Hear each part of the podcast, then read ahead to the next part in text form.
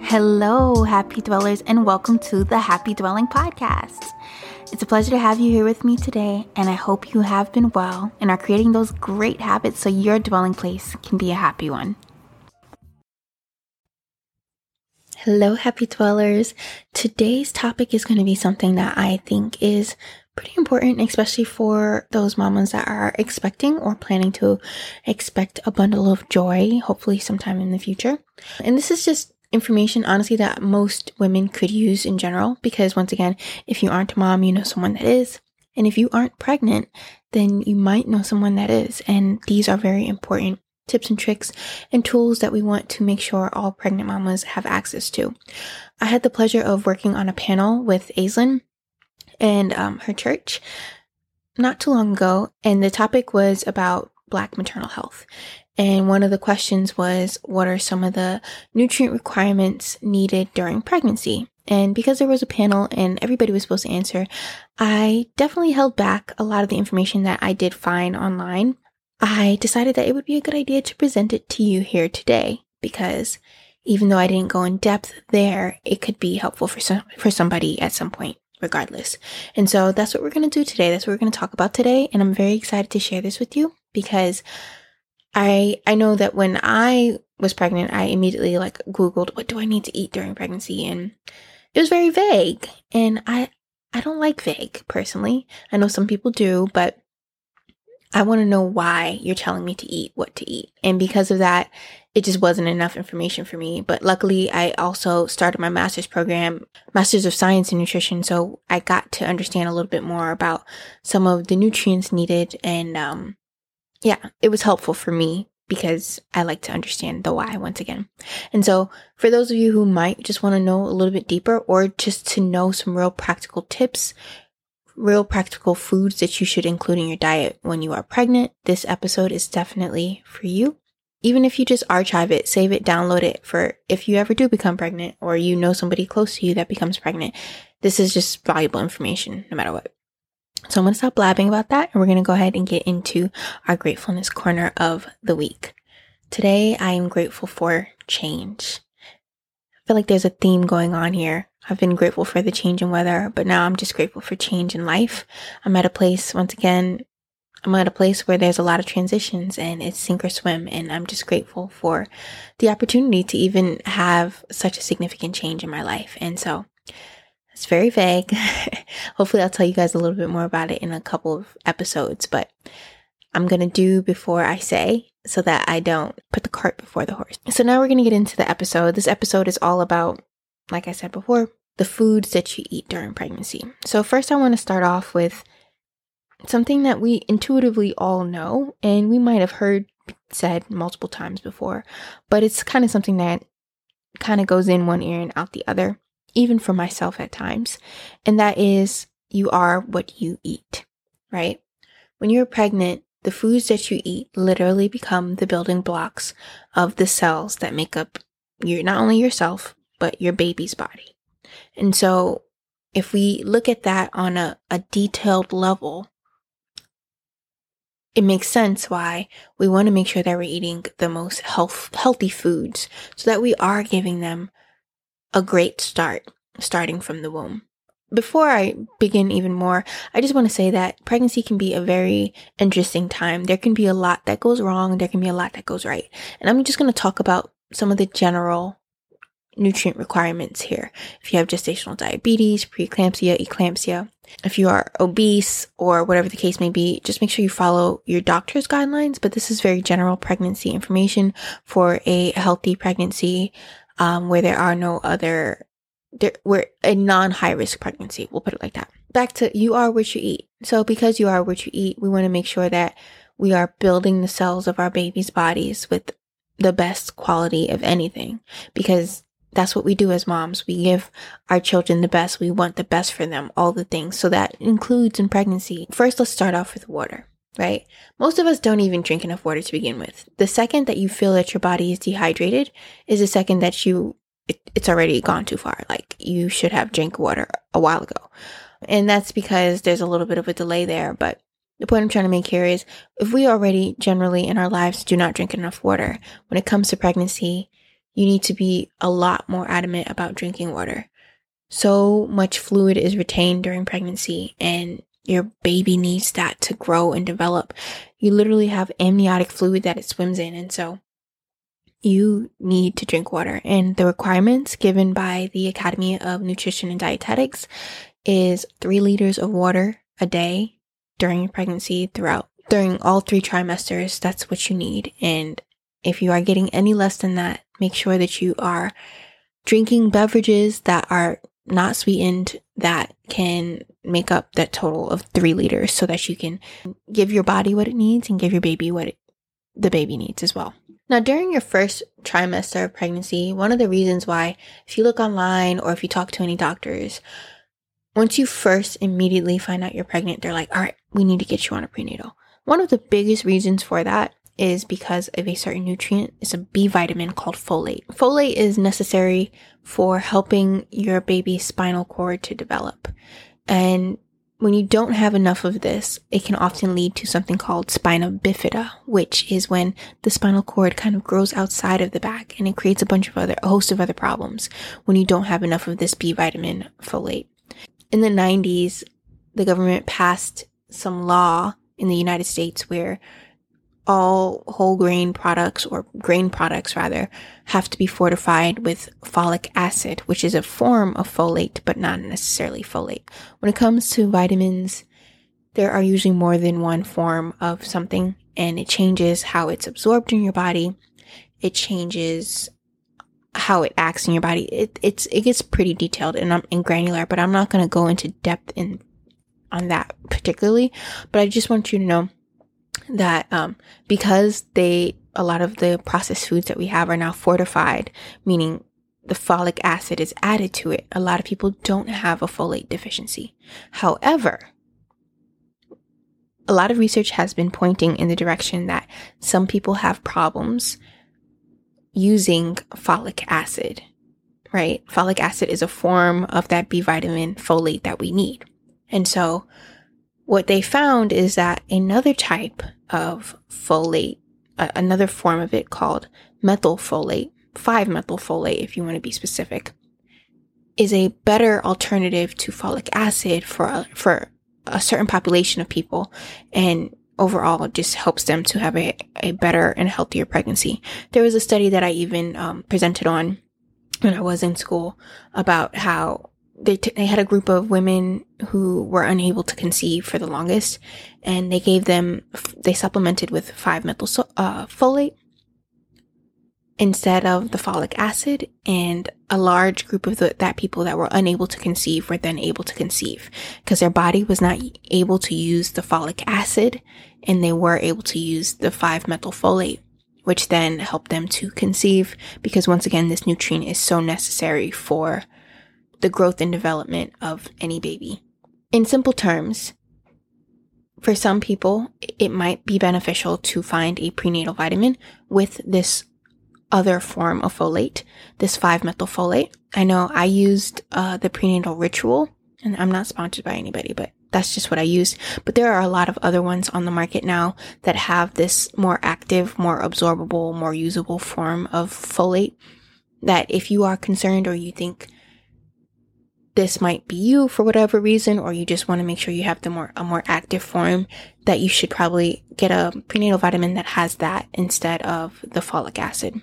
Because folate has been supplemented in the United States, um, with a lot of the processed foods that are on the market, the folic acid deficiency, the folate deficiency has gone down a lot since that law was passed in the United States. And we have seen a lower amount of the neural tube de- defect, which leads to spina bifida, um, because there has been more folic acid. So this is a very important nutrient in your pregnancy. And it's not only important in the first trimester, it's important throughout. But when that neural tube, their spinal cord is being developed, it's mainly taking place in the first trimester. And that's why it's very important that you get on that. If you don't want to get this folate from a supplement, which I definitely do recommend if you are pregnant to take a prenatal, there are some foods that you can get folate from. and that would include dark leafy green vegetables. You can get it from beans, sunflower seeds, peanuts, eggs, seafood, fruits, vegetables, and whole, and whole grains. That's a very generalized um, list right there, but I want you guys to notice a pattern because the more I go into these other nutrients, the more you'll see that a lot of them kind of repeat themselves. So we talked about folate. Now let's talk about protein, right? Our bodies are basically, and I'm, this is a very simple, generalized way. Our bodies are protein factories, right? Our genes and our DNA encode for proteins. So throughout our lives, throughout the day, every second of the day, different cells in your body are literally taking your genes, which is the blueprint, and then going and making proteins. Proteins are very necessary in our bodies. And when you're creating a human being in your womb, it's even more necessary. What we don't want to do is not eat enough protein.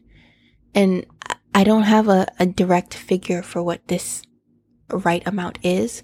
But what we don't want to do is overload the carbohydrates, overload the fats, just because we're having certain cravings and neglect the protein aspect of it all. Uh, when I was pregnant, I I was a vegetarian at the time, on my way to being a vegan, and I had realized that due to the amount of time I had available, I didn't have enough time to make sure that my diet was balanced enough with plant plant based proteins so that I could sufficiently create uh, the human being in my womb. And so I started eating meat.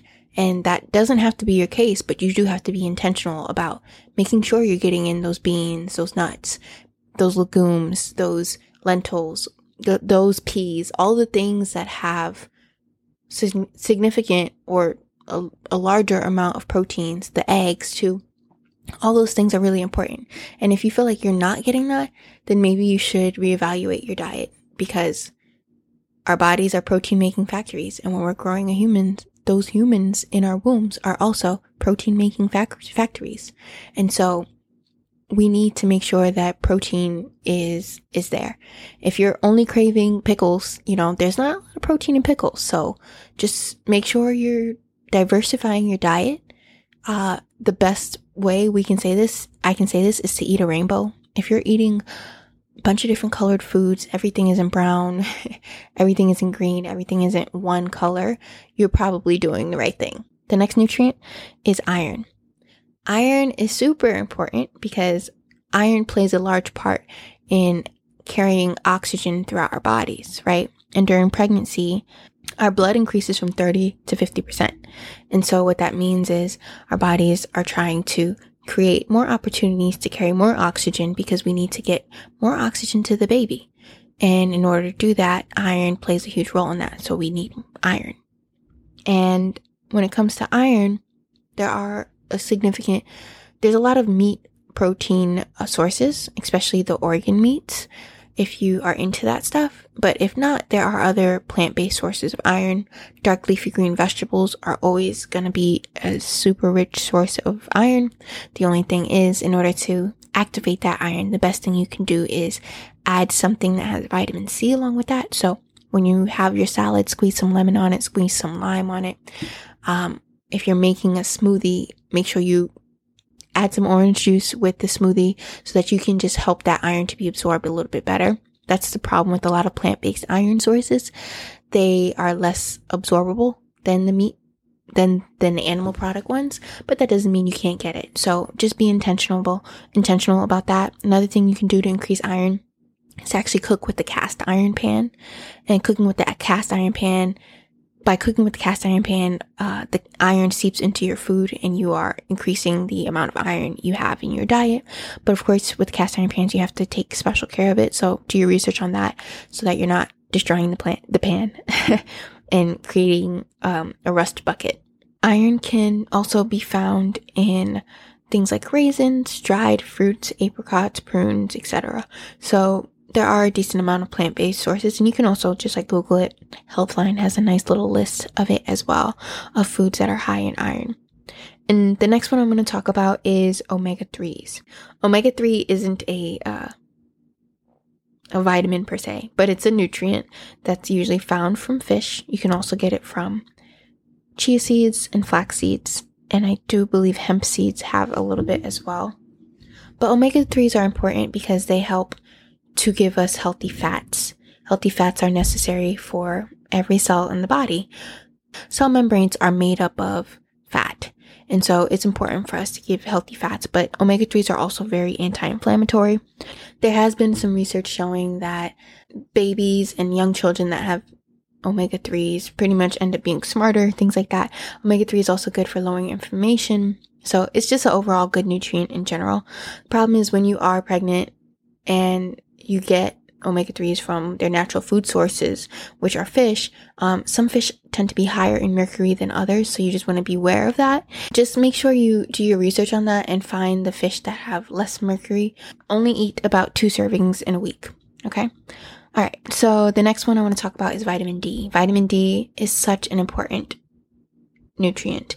And since COVID, I think we are finally beginning to play place a more important role on vitamin D in the immune system than we have in the past, which is fine. You know, I, I think COVID has exposed a lot of things in our lives that might not have been right, um, that need to get right. But anyway, that's another story for another day. Uh, vitamin D. Vitamin D is, whenever we think of vitamin D, we think, oh, I'm going to get it from the sun. What happens is your body naturally creates a certain type of fat. The sun the sun, a certain type of ray from the sun called a UVB ray. When it touches your skin, it activates that compound and then it kind of goes through another, it, it goes through some more processes in the liver and the kidneys and um, creates vitamin D. So we know that we naturally get vitamin D from the sun, but unfortunately, some of us don't get enough. Um, if we're melanated, that means that you probably need more or you need to stay out in the sun longer because it the UVB rays have a harder time penetrating and activating um, those fats to turn that fat into vitamin D in your body, which is fine. It's not a problem.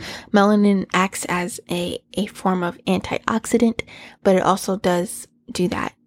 The problem is part of the year, if you live in the northern hemisphere, part of the year, specifically in the colder months, you do not have access to these UVB rays. So if you are not supplementing with vitamin D, you're not getting vitamin D. Okay? It might be in your prenatal, but it also might not might not be. So make sure you look at the label on your prenatal and make sure that you are you have some type of vitamin D in your body. Um, vitamin D is very helpful for your immune system, like I mentioned earlier, but it's also been shown that vitamin D supplementation during pregnancy has been suggested as an intervention to protect against adverse gestational outcomes. They don't fully understand why that is, but it is just something that we need. And also, if you are in some of the more southernmost hemisphere that do get the UVB radiation during uh, the the winter months and stuff like that, how often are you actually getting outside and in the sun? And we don't have a lot of our skin exposed when it's cold, so there's also that. So vitamin D supplementation is something that is probably necessary for most people. Next thing I want to talk about is choline. Choline is essential during pregnancy because it quickly gets transported from the mom to the baby. And if the mom is deficient in choline, it can interfere with the normal fetal brain development. And so that's not good. um, and we can get choline from a bunch of different sources. Choline is found heavily in meats, but it can also be found in soybeans, in wheat germ, cruciferous vegetables, so your broccolis, your cabbages, your Brussels sprouts, your cauliflower, your kale. It can be found in almonds. It can be found in lima beans, red potatoes, kidney beans, quinoa, cottage cheese. There's multiple sources of this. Oh, and eggs. It's specifically, it's also in the egg yolk a lot. So if you eat eggs, this would be an awesome source of choline. Calcium is the next one. Calcium is important during pregnancy because calcium helps to build the bones, right? But calcium also is used in other things. But what happens is in your body, if you don't have enough calcium um, to supply to your baby, to supply to regular life functions that require calcium, your body will take it from your bones.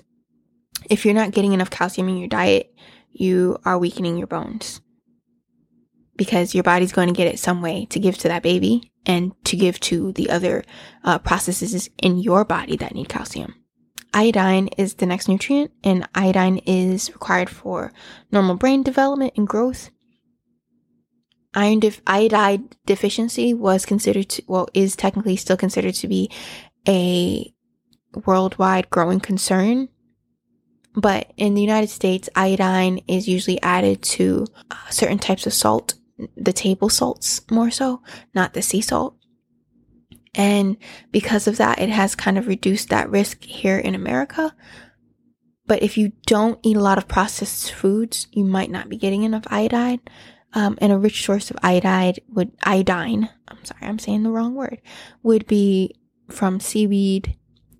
So when it comes to pregnancy, there are also things that we know that we want to stay away from. I'm just going to glance over that really quickly because I believe ultimately doctors do a great job telling you what not to do, um, but not so much what to do and these apps as well.